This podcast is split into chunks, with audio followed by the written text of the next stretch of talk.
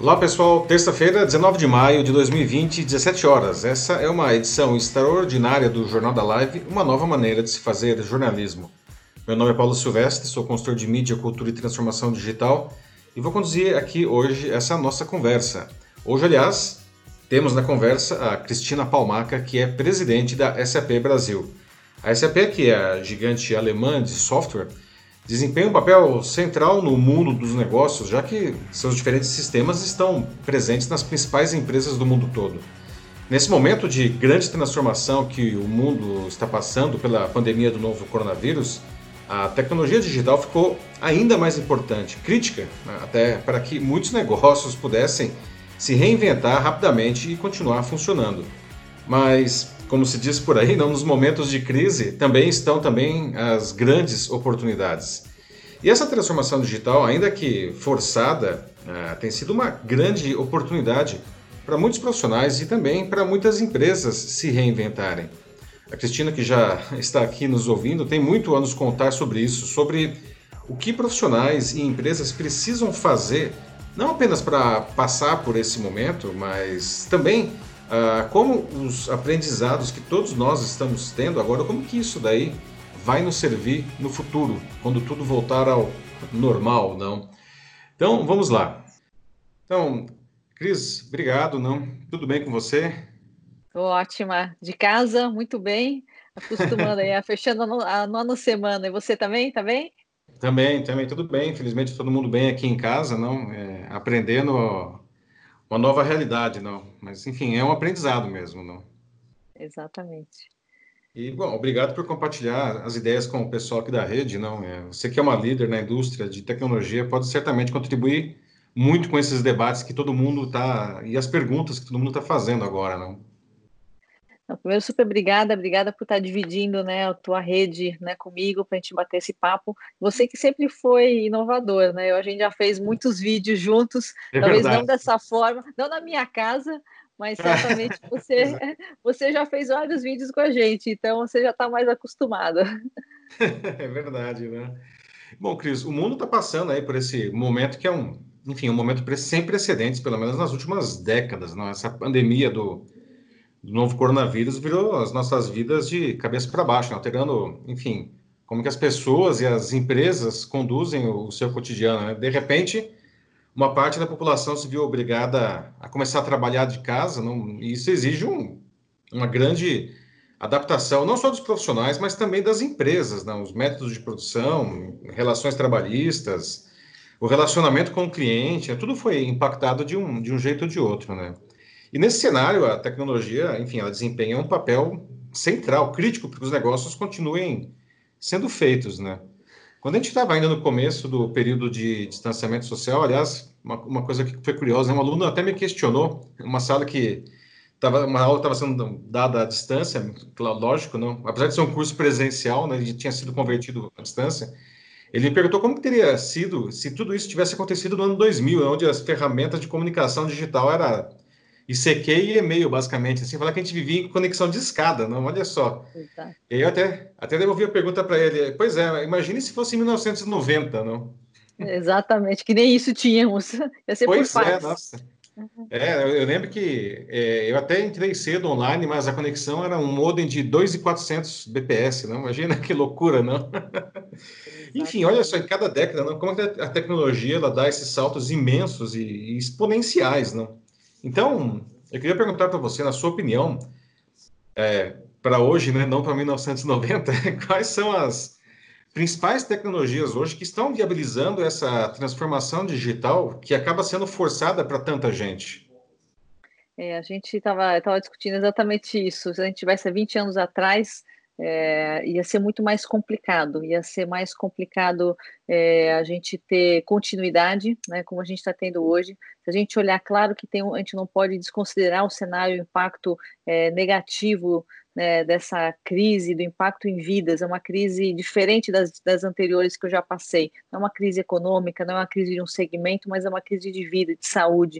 Então, Exato. acho que por isso que ainda é mais, torna o, o cunho ainda mais pessoal e mais sofrido, e, e, com, tanta, com tanta incerteza né, que isso tem, tem trazido. Então, acho que esse é o primeiro ponto. Então, então, acho que a tecnologia, nesse momento, tem um papel fundamental para garantir continuidade de negócios várias empresas tiveram é, muita facilidade em é, fazer essa sair do mundo né, físico para o remoto. Né? Mesmo para a gente na SAP foi muito simples. A hora que a gente definiu numa, numa semana, na segunda-feira estávamos todos remotos, é, tem todo mundo está conectado, tem notebooks, é, as redes são seguras. A gente faz isso com muita frequência. A gente já tem uma política para isso. Claro que não com essa extensão de ficar nove semanas isolado mas a gente tem já, do ponto de vista estruturante, está pronto. E eu vi vários clientes meus, eu conversei com um semana passada, que falou, Cris, a gente tinha programado fazer a política de home office, a gente programou dois, três anos para a gente fazer isso gradual, para não hum. ter impacto. Algumas áreas nunca iriam migrar para o home office, e aí chega uma crise e faz essa, essa reviravolta, e todos Dois anos viraram duas semanas, não? Exatamente, e, e funcionou. Então, acho que primeiro que quebra um montão de paradigmas é, estruturantes, é, quebra muitos paradigmas culturais. Né? Vi muitas empresas que também conceitualmente falaram que nunca iam fazer por, por temas culturais e, e, tiveram que fazer. É, então, acho que a gente está agora no momento que a gente tinha um pêndulo de um lado, agora a gente foi radicalmente para o outro, uhum. por uma necessidade. E a volta, quando ela acontecer, ela vai acontecer em algum lugar daqui. Nunca mais vai ser o mesmo, nunca mais. Porque as pessoas também viram benefícios de você estar em casa e poder dar uma atenção para o seu filho, para o seu marido. É, por mais que seja cansativo você cozinhar todo dia, é bacana você fazer, parar e cuidar um pouco né, das suas atividades né, de casa, cozinhar alguma coisa. Então, e, e, e, sem contar outros benefícios que vêm né, a reboque, né? A melhoria de, de qualidade de vida, de transporte, de você às vezes ter que se locomover é, desnecessariamente. Eu cansei de, em algumas reuniões, em outros estados, ou até São Paulo, que é gigante, é, levando um tempo enorme para fazer uma reunião de 15 minutos, 20 minutos, Exato, porque né? fazer virtualmente parecia que eu estava desprezando né, aquele cliente, aquela relação. E hoje eu, tô, eu fiz essa semana reuniões com pessoas que estavam em Cuiabá, é, fizemos reunião com o governador do Rio Grande do Sul, é, fizemos reunião com o pessoal que está no, no, interior de São Paulo, é, e, e de uma forma muito fácil, tranquila, conectando o pessoal do Rio de Janeiro, fizemos uma reunião longa de três, quatro horas com o cliente em prova de conceito de produtos.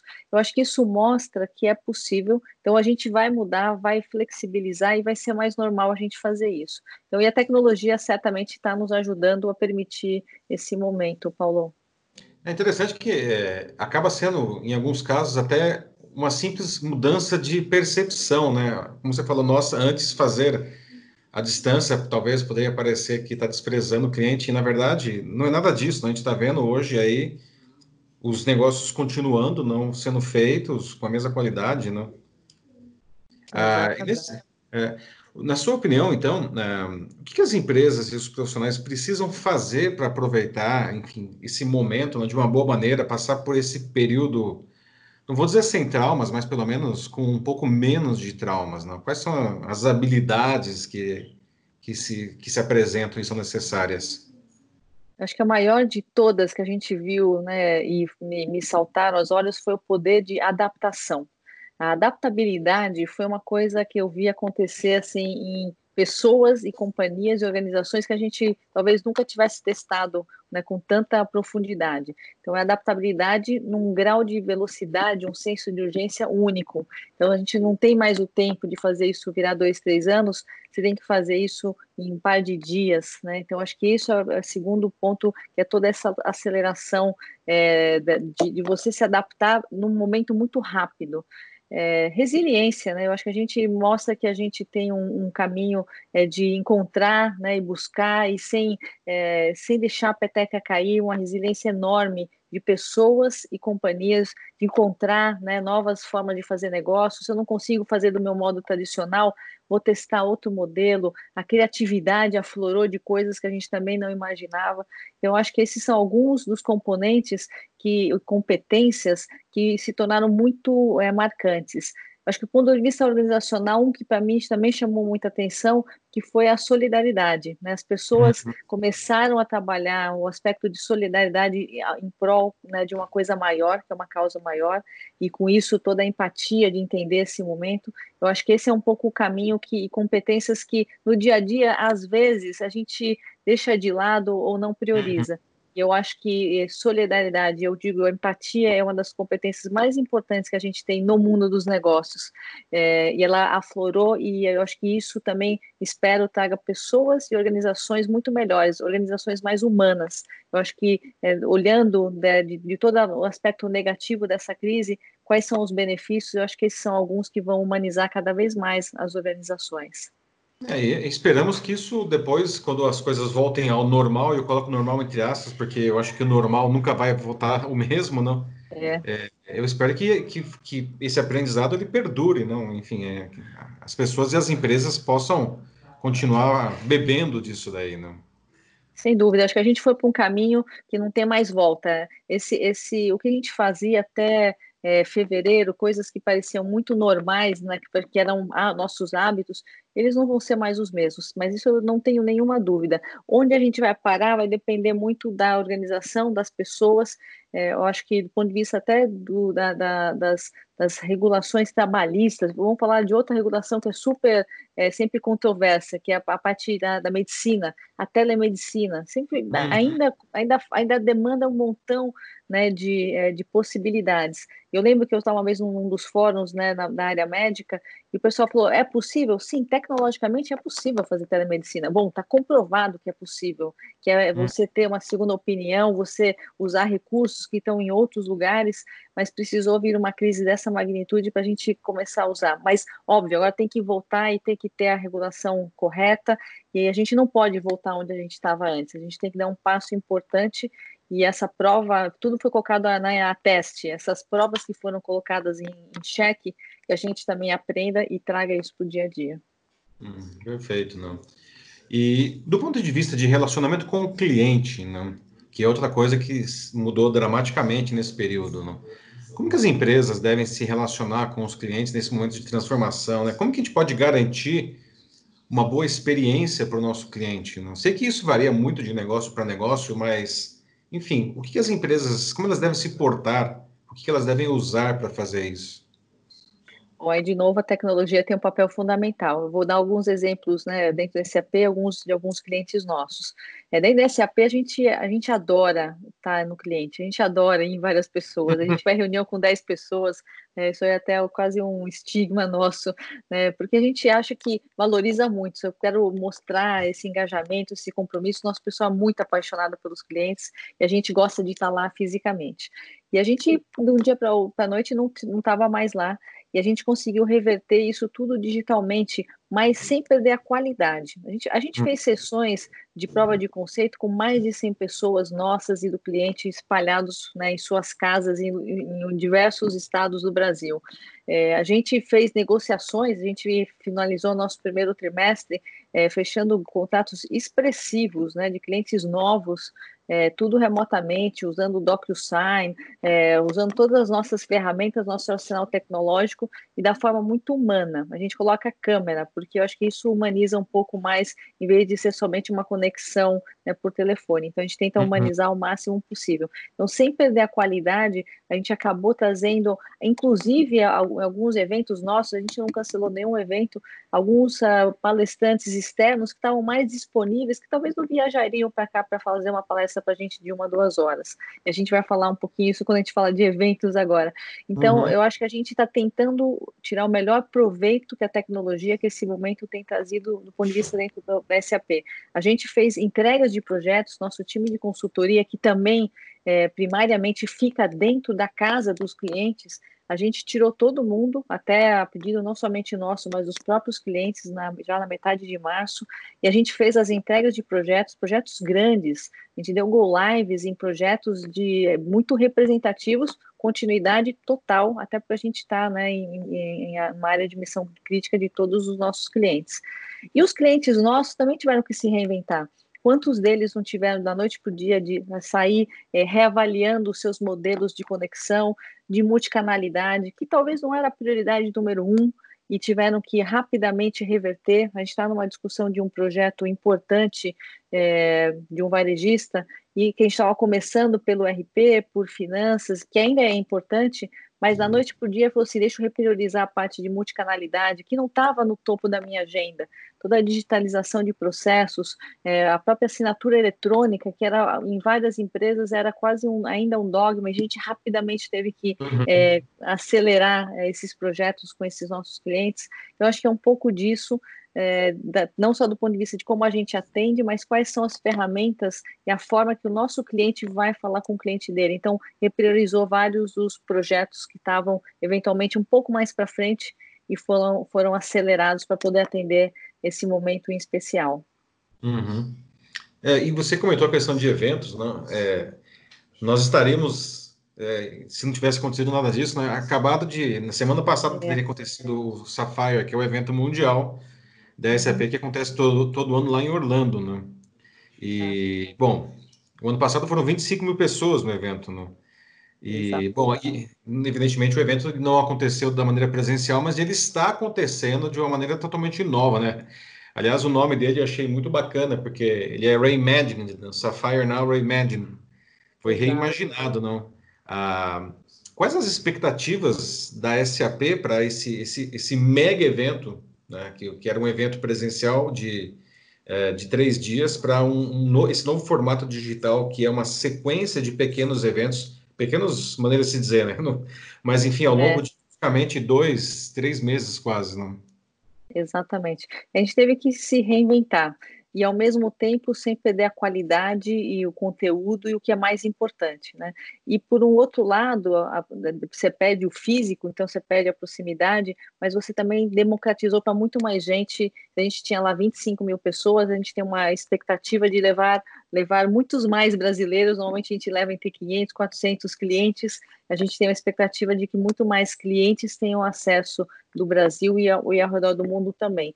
É, e dentro desse conceito é trazer conteúdo que faça sentido para também não ser mais um evento, a gente está agora num momento né, de é, overload de lives, de informações. Então, como é que a gente traz conteúdo é, é, também de valor para os nossos clientes, para os nossos parceiros é, é, poderem tirar uma, o melhor dessa, desse, desse tempo investido. Então, a gente já começou também já com algumas palestras e vídeos curtos muito bacanas de personalidades e líderes nos seus, nos seus temas. Então, já, já iniciou né, o que a gente está chamando do Unplugged, né, dentro do, uhum. desse guarda-chuva do SAP é, Reimagine. É, daqui é no, no, dia 15 de junho, teremos nosso CEO, Christian Klein, falando da visão da SAP então, como se fosse o seu keynote é, normal no palco do Sapphire, ele vai estar tá fazendo a entrega desse keynote para onde a SAP está indo, qual é o nosso direcionamento, nossa visão, é, nos mesmos formatos de um palco, mais tudo digital, então mais gente tendo acesso a isso. E aí a gente vai para o Converge, que aí sim são conteúdos como se fossem aqueles, é, o, o que a gente chamava do show floor, né, os conteúdos de indústria, casos de sucesso de clientes, é, como se fossem espalhados, é, trazendo a possibilidade de cada um entrar dentro né, do, do quiosque, dentro do booth que fizesse mais sentido, só que isso agora de uma forma digital. E é uma grande novidade que a gente anunciou, não sei se você ainda está sabendo, Paulo, mas a gente vai ter uma página específica para o público brasileiro, é uma página em português, é, direcionando temas também específicos para o Brasil, trazendo conteúdo global, mas é localizado para português. Então, quando a pessoa se registra, é, se inscreve, também vai poder ter acesso a, a, ao idioma português e com vários casos específicos do Brasil também. Então, vai ser. A gente entende que a gente perde o lado humano da proximidade, mas a gente democratiza e a gente espera ter muito mais gente tendo acesso àquela, ao conteúdo tão espetacular que a gente consegue pegar no Sapphire todo ano. É, sem dúvidas, é um, é um grande ganho, né? Mesmo porque eu, eu imagino que muita gente deixava de ir no evento, é, porque, enfim, você ficar uma semana fora do escritório, nem é todo, não é todo mundo que tem condições de fazer isso, né? Então, agora você pode fazer os eventos, inclusive, ah, é, no horário mais adequado para cada um, né? Então, é uma coisa muito Exatamente. bacana. os desafios que vocês tiveram para fazer essa, essa, essa transformação do, do evento. Que você poderia com, compartilhar com a gente? Como que é transformar um evento de 25 mil pessoas né, para é, eventos digitais? Quais foram os principais desafios que vocês tiveram que vencer? É, muda todo o formato. Né? Acho que a gente tem uma vantagem que a gente, é, quando a gente desenha qualquer evento, e isso acontece no nosso SAPenal aqui, como os, os, diferentes eventos que a gente faz, sempre o carro-chefe, onde a gente gasta muito mais tempo, é no conteúdo.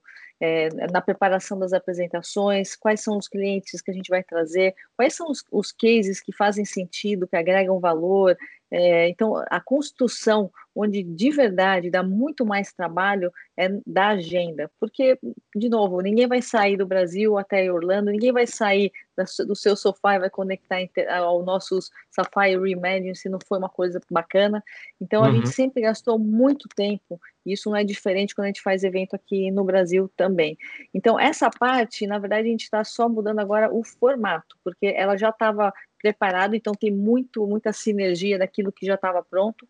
Agora, a diferença entre você mostrar isso pessoalmente dentro de um, é, de uma, é, dentro de um quiosque, dentro de um, de um espaço, é, é, diferente de você colocar o digital. E aí vem a segundo desafio, preocupação para que ele seja o mais interativo e bacana possível. Então, os vídeos curtos, a duração do vídeo, a, direção da, a duração da palestra, é, como é que essa comunicação vai aterrizar, é a, o formato que ele teve que sofrer alterações muito grandes. E a gente sabe né, que quando você está no vídeo, é, você não consegue ficar o dia inteiro é, assistindo e tem que ser uma coisa que te dá uma, uma interação, uma possibilidade de troca. Então, acho que a, talvez o maior desafio é mudar a forma mas o conteúdo, a preparação, é, o carinho nos detalhes, isso manteve o mesmo e certamente está sendo reaproveitado, mas mudando a forma que a gente vai estar tá entregando isso para os nossos clientes e parceiros. Ok, maravilha. Bom, parabéns aí pelo, pelo incrível trabalho que a SAP está realizando aí nesse momento, né? não só com o Sapphire Reimagined, mas enfim, é, pelo papel que representa, inclusive, na sociedade e no mundo dos negócios. Né? Então, obrigado pela, pelo seu tempo, por compartilhar com a gente aí esses insights não, e, e que, que tão, são tão importantes. Sempre, a tecnologia sempre foi tão importante não, e agora está nesse momento, ela ficou absolutamente determinante. Não? É, é sempre um prazer conversar com você, Cris. Muito obrigada, Paulo. E eu, eu, acho que é isso. A gente tem que a gente tem um propósito muito forte, né, de ajudar a transformar o mundo através é, dos negócios. Isso a gente faz as pessoas, né, terem uma vida melhor. Esse é, esse é todo o propósito que está por trás disso. Então, nas atividades que a gente tem feito, inclusive algumas específicas aí do Covid que você deve ter acompanhado, das ferramentas agora gratuitamente para as pessoas uhum. se conectarem, para a gente garantir que esse trabalho remoto seja, a gente tenha o um melhor entendimento e possa tomar ações, né, através das soluções Qualtrics que foram disponibilizadas. A gente tem no Brasil, estou super feliz, a gente tem mais de 100 clientes, inclusive principalmente da área médica, né, da área de healthcare, utilizando, tirando o melhor proveito, não somente né, para os colaboradores, mas para todo o ecossistema da área médica. É, quando a gente coloca uma solução como o Ariba é, Sourcing para ajudar a você no momento né, de urgência, identificar onde estão os EPIs, ou vacinas, ou coisas que você precisa com muita urgência. Eu acho que essas são as belezas que a gente faz. A tecnologia, eu sempre digo, é só um habilitador, né? O que transforma são as pessoas.